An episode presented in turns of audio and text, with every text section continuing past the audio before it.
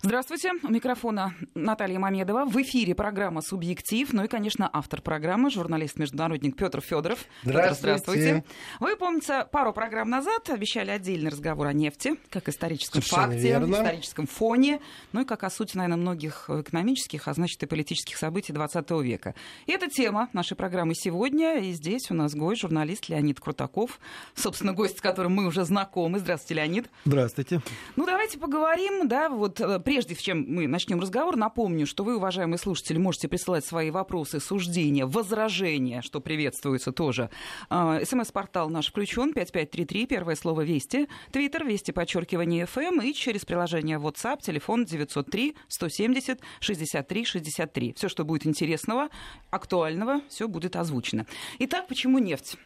Я просто хочу сказать вот о чем. Мы, во-первых, с Леонидом сговорились до программы, что мы будем не скакать ради своего интеллектуального удовольствия с э, факта на факт, с исторической эпохи на историческую эпоху, эпоху, а будем вот так вот последовательно и вполне-вполне логично эту тему развивать. Во-вторых, конечно, приятно чуть-чуть поправить. У нас получается не мировые новости с пристрастием, а мировая история с нефтяным пристрастием.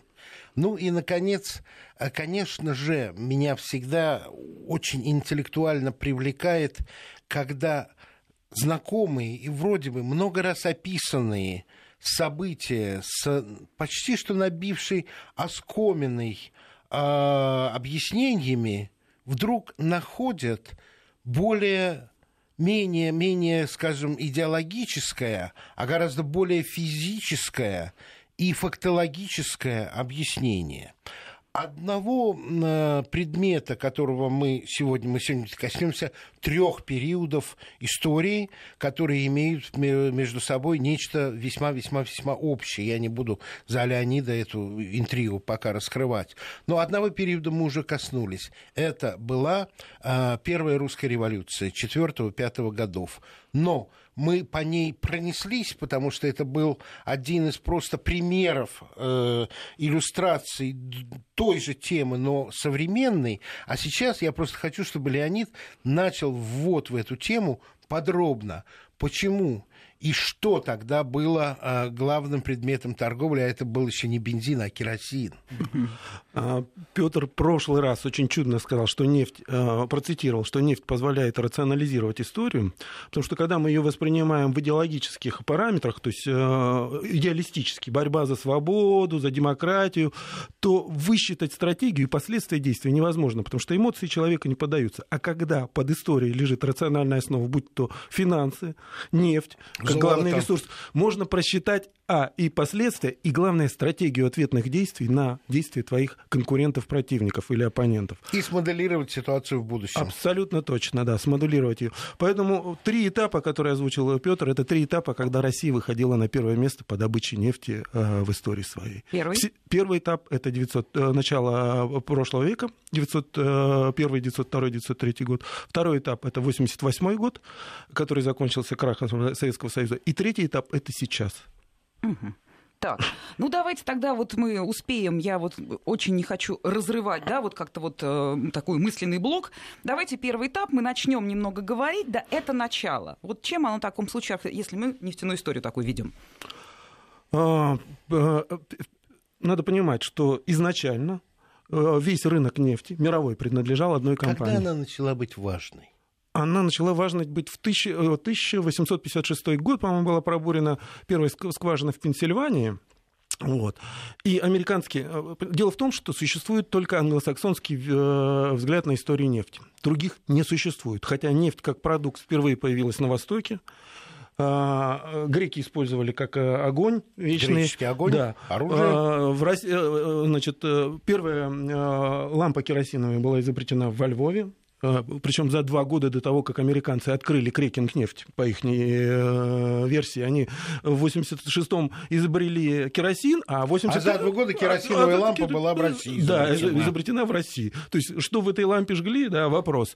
Это такие лишь небольшие провалы в истории, которые присутствуют, которые написаны англосаксами. А вот один из таких провалов, самый глубокий. Россия в этой истории находится на периферии, как некто, не, не, нечто периферийное. Она не присутствует присутствует в этой игре, хотя Россия, вот мы назвали, три раза выходила на первое место и всегда была э, ключевым игроком. О, а в начале истории нефти она была единственным конкурентом Standard Oil и американцев. Нефть была только в Пенсильвании, нефть была э, в Баку, Апшеронский полуостров, и чуть-чуть Румыния Плоешти добывалась нефть. Поэтому Россия была главным конкурентом и главным э, противником э, Standard Oil и, соответственно, Соединенных Штатов Америки, если это переводить в политическую плоскость. Эта конструкция соблюдается до сегодняшнего дня. Она э, э, немножко э, трансформировалась по-разному. Леонид, вот сейчас у нас будет перерыв, и я хочу его начать, чтобы ты объяснил, почему тогда это было уже важно. Потому что не было э, автомобилей, все двигалось на угле, для чего тогда была нужна нефть. Потому что в России, как мы помним, нафта была в первое время еще просто и лекарством.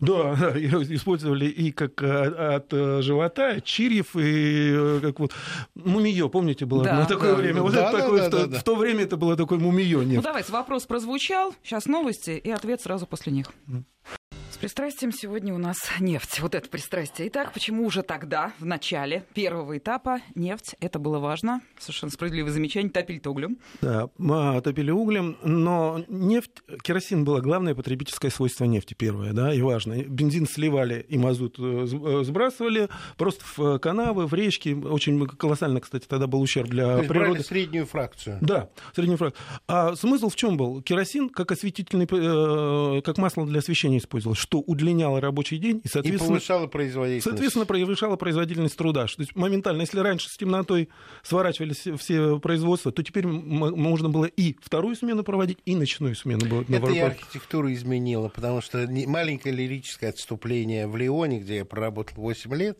есть квартал, он расположен на холму, он называется Круарус, и там стоят дома с потрясающе высокими потолками, огромными окнами. Сейчас там селятся художники, люди искусства, но это были на квартиры ткачей, не их собственные. Их туда селили. Высокие, чтобы был стан, и громадные окна, и дома располагались вот так вот э, не веером, а полукругом Э, повторяя движение Солнца. И вот здесь начинали работать, а здесь заканчивали работать, но как только Солнце уходило, работа заканчивалась. А, соответственно, зимой дни короче, и производительность стремительно падала. Поэтому керосин был стратегическим сырьем. Да, керосин, собственно говоря, изменил не только архитектуру Леона, но он изменил и архитектуру всей мировой экономики. Потому что сегодня, ну, то есть сомневаться в значимости нефти просто не приходится. Да, убери нефть и война в Сирии и на Ближнем Востоке. Кто будет бомбить бедуинов? И ради чего, объясните мне, если там не будет нефти? Вот. А, э, расстояния моментально вырастут, правильно? Да? От Дальнего Востока на Ямщике до Москвы даже не 6, э, не неделя и не 10 дней ехать, правильно? О, да. То есть мир э, моментально вырастет в размерах. И, и вот, ну, уголь останется. Уголь останется, но это совершенно все равно. Но на угле летать невозможно. Нет, да, мы летаем нет, на... да. вот. Хотя немцы летали делали из них. Они из угля делали синтетический бензин. Синтетический бензин ну, ладно, да. Не буду тебя отвлекать, а то опять. Нет, это, это, это, это правда. Просто надо понимать значимость нефти для того, чтобы э, говорить, вести этот разговор для мира. То есть, если его убрать, то отапливать вот эти наши все спальные районы московские моментально превратятся в гетто. Да. Потому что отапливать будет невозможно. То есть мир разрушится как таковой в том виде, в котором мы его знаем. Поэтому... Да ладно, не пугайте. Я думаю, что все уже прекрасно понимают, что ну, ну, нужна она. Ну, нужна. Все, да. Изначальное свойство а, и тогда основными потребителями, конечно, были керосина как таковой промышленно развитые районы мира. Да? Прежде всего США, Европа и Англия, и Азия. Потому что Китай, не забывайте, в 18 веке это 40% мирового производства. Леонид, у нас продвинутая аудитория, а газовое освещение? Газовое освещение э, э, использовалось, оно было очень опасно, и газ добывался тогда из метана, из этих, из э, угольных слоев. Понятно. Его не было столько, сколько необходимо было. Его использовали на улицах, да, но это не это, это эпизод. Еще использовали, мы в прошлый раз говорили, скипидар, да. а также использовали жир китов. И, собственно говоря, керосин Ворвы. в некотором роде спас нам китов, которые до сих пор да. у нас еще сохранились. И леса, а то бы на скипидар извели бы еще Есте- больше. Естественно, да. Вот, поэтому там, если соизмерять вред э, экологии и пользу, то, наверное, все-таки это скорее От этого польза. и старые названия, вот, чтобы просто немножко и лингвистику вести. Петроль – это каменное масло. А скипидар еще моя бабушка называла деревянным маслом. И вот все равно масло-масло, но происхождение тогда указывалось. Вот. И Россия, а, когда было, собственно говоря, началось производство на обшироне, оно началось давно. Просто когда а, Бакинское ханство было присоединено к Российской империи, да, это стало таким центром российской да, производства.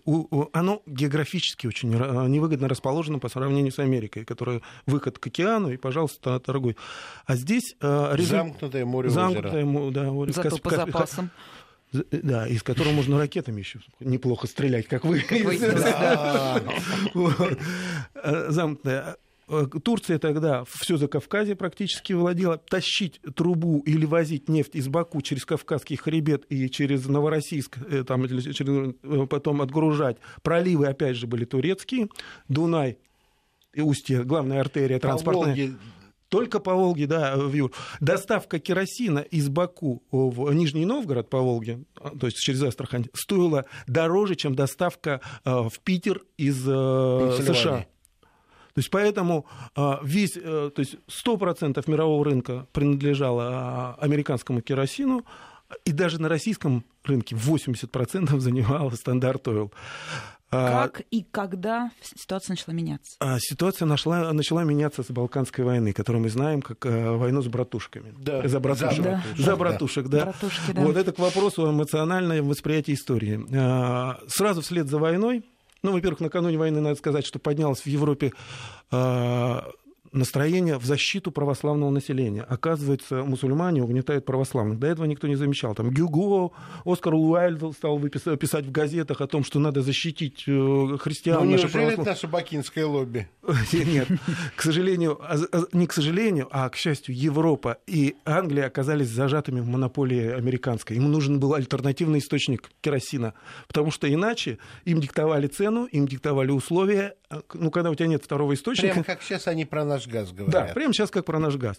Вот. И тогда началась война, которая... Вот та конструкция, когда Турция господствовала в проливах, это было следствием войны Крымской. Крымской в которой как бы Англия и Франция была на стороне как раз Турции. И тут вдруг Англия и Франция меняют позицию и говорят, что... Нет, нет, нехорошие турки. Угнетают православных, начинается война за ну, возникает автономия болгарская, действительно, это одно из следствий, но англичане настояли, чтобы не вся Болгария, чтобы часть. Они были против большого православного государства на Балканах. Вот. Результатом войны стало, а, что отошел к России, во-первых, устье Дуная, а второе — это Батуми.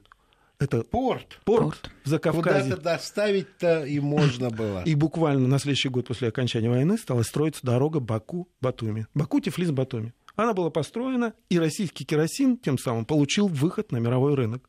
Э, режиме пролива в Турции уже не выступала, потому что она была унижена и оскорблена и англичанами, и французами, и немцами, и все, всей Европой заинтересованной в поставках. Мало того, маленькая английская компания, э, которая торговала когда-то ракушками под названием Shell, стала монопольно торговать русской нефтью во всей Европе, танкерами перевозить ее и в э, Азию через Суэцкий и, канал. если я правильно помню, достаточно быстро мы отвоевали огромную часть рынка 30% рынка через 5 лет принадлеж... европейского принадлежало России. России. После 100%? Не-не-не, извиняюсь. 30 мирового, 70 европейского. 70? За 5 лет российский керосин забрал всю Европу. Вот не говоря темп. уже о том, что в России не осталось американского керосина вообще. То есть Россия вытеснила, мало того, к 901 э, помимо дороги построена труба Баку-Батуми, что увеличило пропускную способность, да, танкеры океанические появились, и Россия к 901 вышла не только по добыче на первое место, но и по производству керосина. Она обогнала Америку, после чего и случилась неожиданная революция. Был еще один аспект там, это, да. Это, я просто хочу немножко уточнить. А, первое, как ты правильно пишешь в своей книге, о которой мы пока забыли сказать, Леонид книгу написал, она вот-вот выйдет из печати. А, танкеры-то, собственно говоря, были изобретены в России.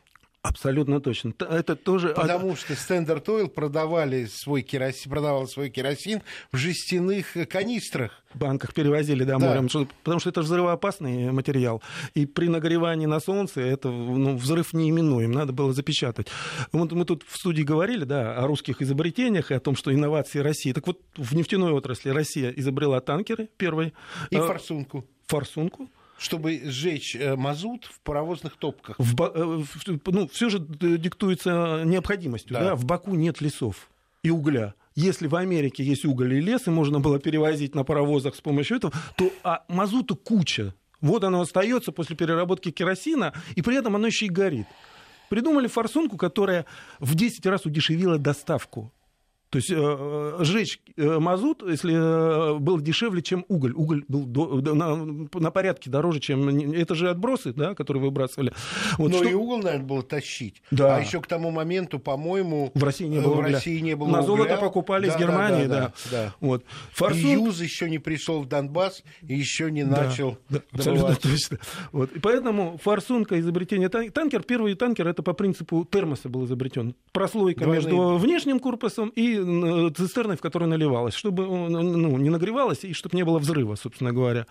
Форсунка. И третье, надо сказать, что тоже очень важно, первая добыча на шельфе тоже была на Каспии, так называемый в нефтяной море, в море да. добыча, тоже когда море. стали выходить после, э, по-моему, Первой мировой войны, когда сухопутные стали ну, этим, месторождения истощаться. истощаться, вышли на шельф. Это тоже первое сделала Россия. То есть Россия... Сейчас мы с тобой находимся на стадии, когда Standard Oil потерпела катастрофу в европейских продажах. Абсолютно точно. И э... не только в европейских, в азиатских. Россия в Азию вышла. Через э, Советский канал Shell компания возила в Азию. И пока еще без э, Транссибирской. Абсолютно точно. Давай рассказывай. 900, э, 1891 год, по-моему, да, начали да. строить Транссиб. А, а, лоббировал его э, министр финансов э, граф Витте, да. который до этого работал в железнодорожном э, министерстве железнодорожного транспорта, лично лоббировал строительство этой дороги. Она была построена за 10 лет. В 1901 году было да, полтора миллиарда рублей. Мостостроители были наши, а тоннели пробивали лучшие проходчики того времени итальянцы.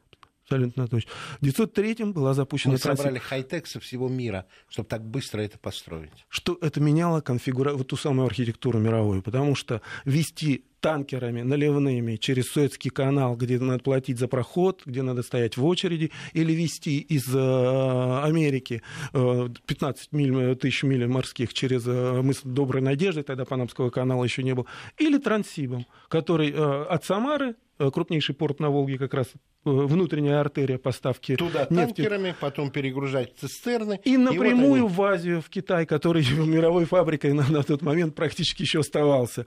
Вот. Азиатский... После этого самое главное, что э, убиралось не только стандарт Oil, потому что если бы только стандарт Oil, то с англичанами могли бы договориться. Shell бы еще. Shell, потому что это, поставки нефти через Суэцкий канал теряли тоже смысл. Экономически теряли смысл. Леонид, это какой год?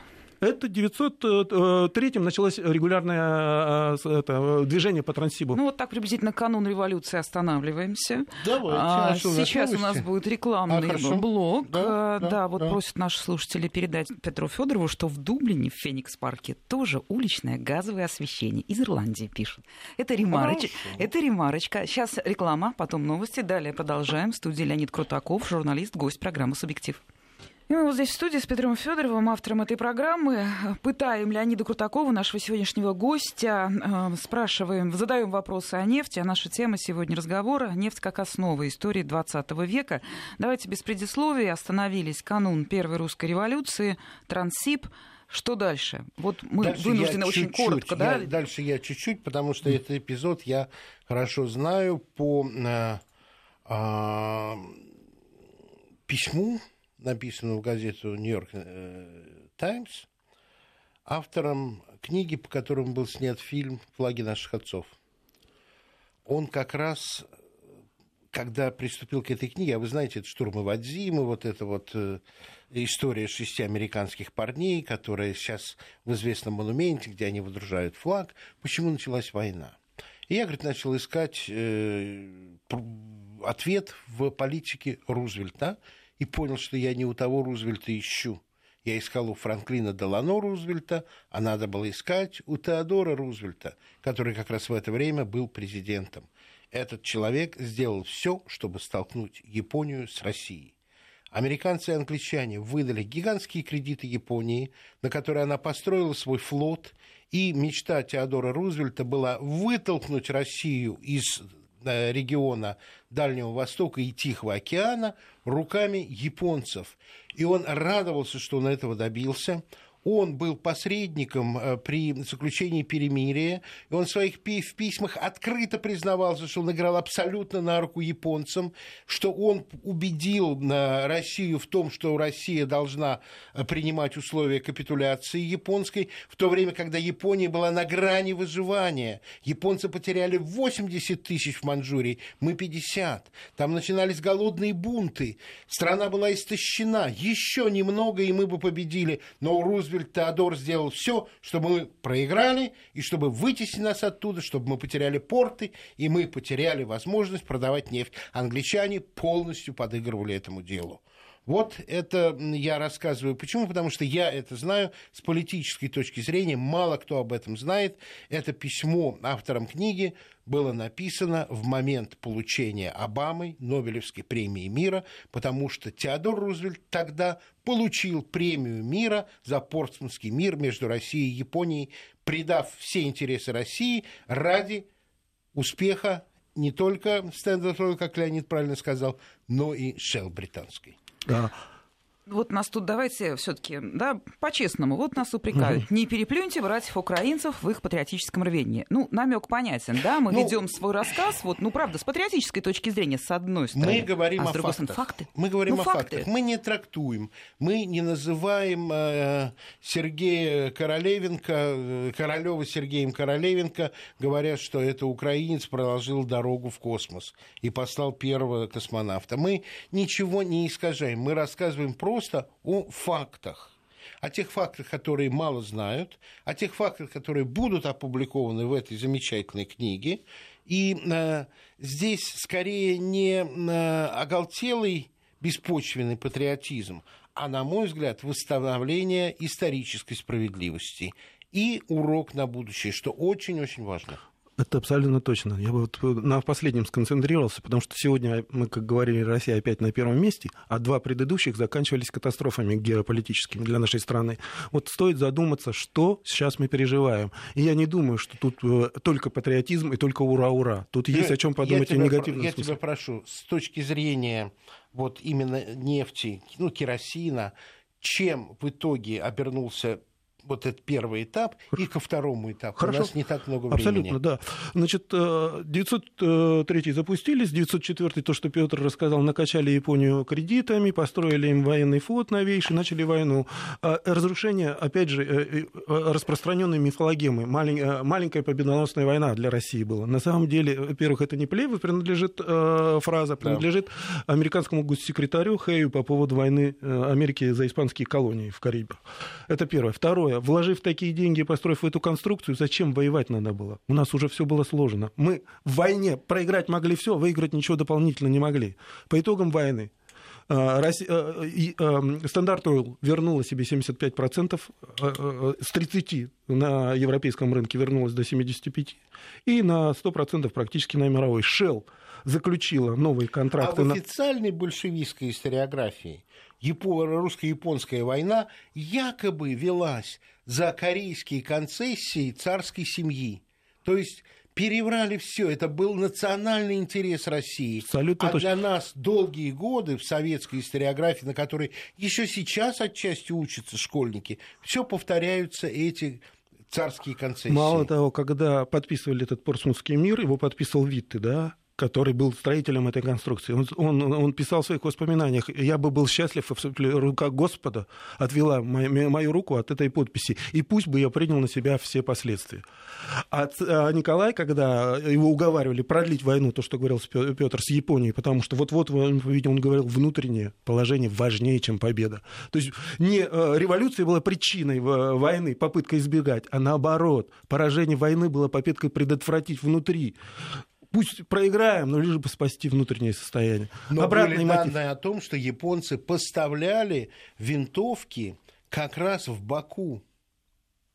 Шли пароходы с оружием для революционеров, потому что э, я Лене не дал сказать, ведь э, одно дело на том конце проблема, а другой забастовка и почти восстание на бакинских промыслах. Две трети промыслов было уничтожено. То есть э, российскую нефть буквально смели с мирового рынка после этого. Две трети промыслов, 45% рабочих высококвалифицированных, это преимущественно были армяне. Первая армянская резня азербайджанская была в 1905 году. То есть тогда уничтожили основу российской нефтяной отрасли.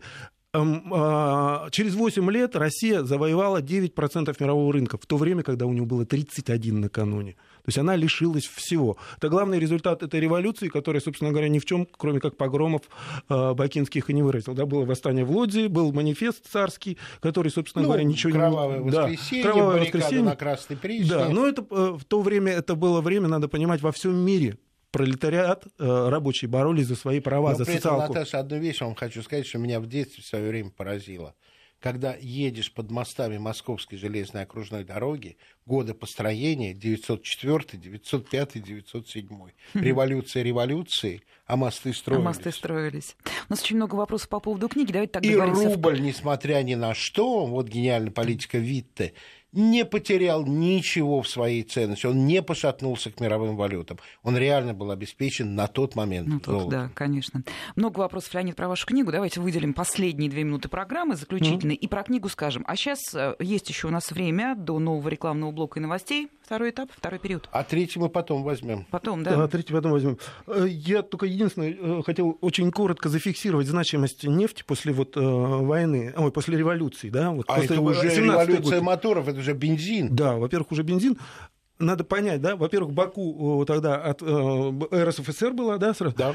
Вот нищая Россия, Ленин лично своими указами, 23 экспедиции было отправлено в Тюмано-Печору на поиски нефти это, это понимали, насколько нефть важна. Только после того, как взяли Царицын и вернули себе Баку, забыли немножко про Тиман Печору. Чуть-чуть ослабили, но ее развивали потом с помощью ГУЛАГа, преимущественно к вопросу о патриотизме, потому что тяжелые условия и экономически это трудно было освоить. Потому что на Баку очень целились англичане. Да, мало того, мало кто знает, одна четверть НЭПа, плана новой экономической политики подразумевала четверть Грозного приисков отдать и четверть бакинских приисков отдать частникам, западным в том числе.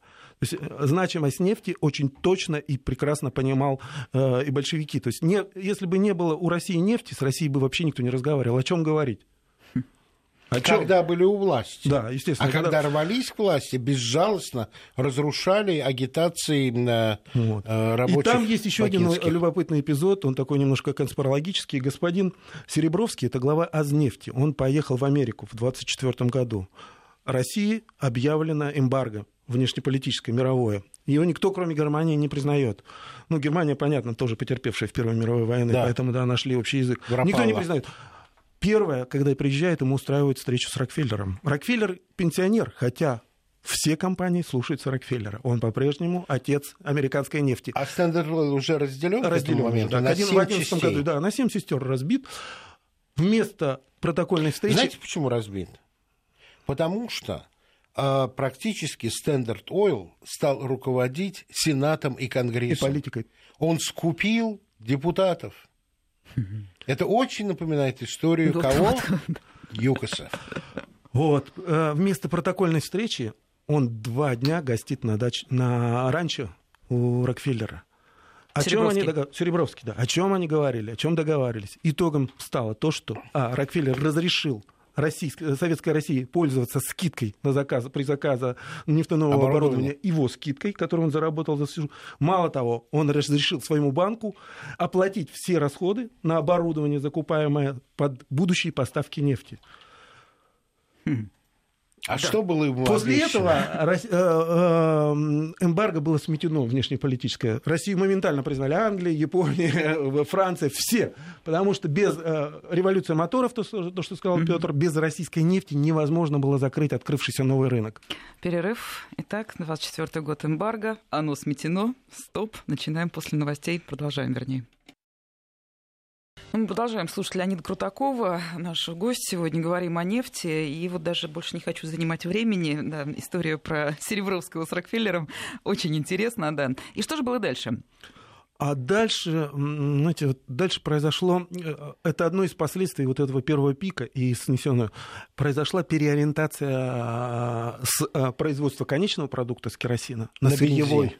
На сырье. А на сырьевой. Россия стала экспортером нефти. Не готового продукта, а нефти. нефти да. Вот об этом и договорились. Нефть, бензин будем гнать мы, Крекин мы, вы для своих нужд, а на внешний рынок, пожалуйста, нефть. Скорее всего. Сырье. Мало того, единственный завод по производству керосина был построен в Баку на деньги США в течение 7 месяцев а, концессию они получили, производили, не помню какой объем, по-моему, 200 тысяч тонн они производили, и весь этот керосин отправлялся в Азию весь. Ага. То есть единственные, кому разрешено было, остальные только нефть американцы. То есть, э, поэтому, скорее всего, предположение Петра абсолютно точно по поводу договоренностей. То есть Россия перешла в сырьевой то, что мы сегодня называем. Мы не продукцию конечную продаем, да. мы продаем сырье. Вот это была плата за 905, за 917, 914 год.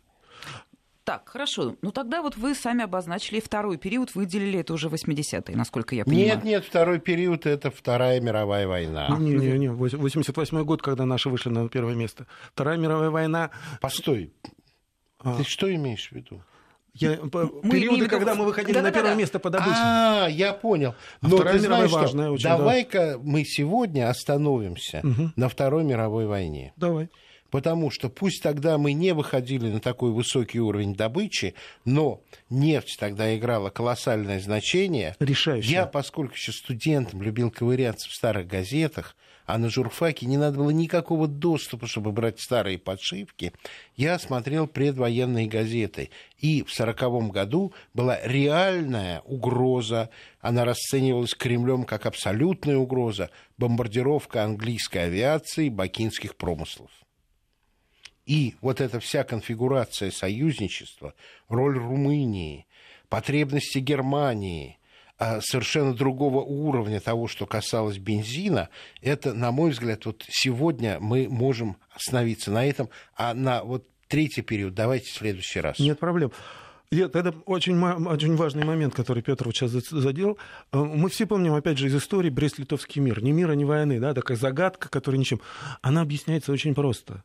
Германия в Первой мировой находилась на издыхании, у нее не было нефти. Мы, э, промыслы Плоишки румынские уничтожили английские диверсанты, была группа специальных...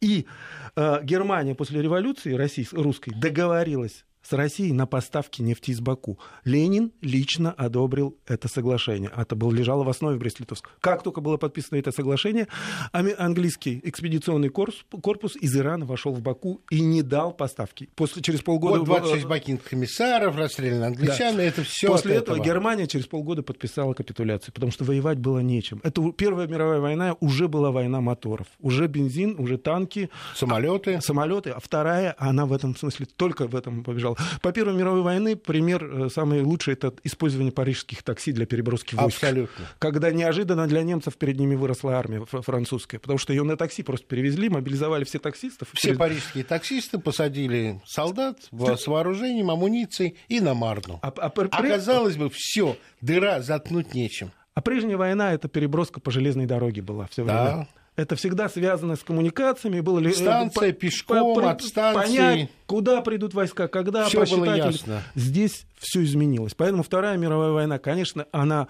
э, подняла нефть на новый уровень. Она ее превратила не только в э, главный экономический ресурс, она ее превратила в политический и военный ресурс. В ресурс господства над всем миром. И это надо прекрасно понимать. У немцев не было своей нефти немцев не допустили в Баку. А после 1905 э, года порядка 80% иностранного капитала бакинского это был английский капитал. Надо учесть, что и Первая мировая война, одна из целей англосаксов была прекратить ближневосточный проект Германии, которая от Анкары строила дорогу в Басру, да. где уже это... Нефть была открыта, но не разработана. Это такой же, э, э, такой же проект, как Трансип. Прямая да. связь Ближнего Востока с Европой. Без морей, без шестого американского флота, без Суэцкого канала, без ничего. То есть это прямая связь, прямая, тот самый хребет Евразии, который можно было создать как единое пространство. Вот. Он тогда тоже был разрушен.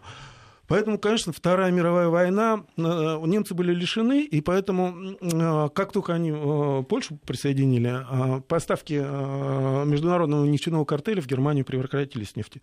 У них было собственное производство, Петр о нем говорил, это искусственный из бензин. Угля, из угля. Да. Он был в 10 раз дороже, но Гитлер еще не будучи э, руководителем, дал добро. IG Farben, такая немецкая компания, которая производила, и они э, резко увеличили производство, понимая, что они не имеют доступа к источникам. Сложная история была. Он разлагался на морозе. Поэтому немецкие танки вставали под Москвой. Под Москвой, да. Это один да, забавная вот эта история. Ведь мало кто знает, что Гитлер не хотел идти на Москву. У Гитлера была задача на юг, Крым на юг. и, и, и Баку. Он говорил только туда. Немцы, генералы, настояли на то, чтобы он развернул армию на Москву. И а можете себе представить, Наташа, что вот этих месторождений, которые уже потихоньку открывались, вот я в Тенгизе был, э, там первое время, еще во время войны, это был не бензин, это был естественный крекинг из-за высокой температуры, и тем, что добывали из скважин, можно было самолеты заправлять. Да что? Это была легчайшая нефть, бензин, по сути. То есть это... Вот. Известна тогда фраза Гитлера, который сказал, когда его уволили, что мои генералы ничего не понимают в экономике войны. Они развернули Москву, но Москву, то, что сказал Петр, они встали перед Москвой. А если бы они перерезали... Битва за Сталинград — это та же самая битва за Царицын э, Абсолютно. гражданской Поставки войны. нефти. Главная трасса российская. Это как э, э, Гитлер называл русская Миссисипи. Вот ее перерезать, если бы они сначала перерезали ее, а потом пошли на Москву, я не знаю, чем бы закончилось. Мало того, была договоренность с Японией. Если Россия теряет Сталинград, Япония вступает в войну.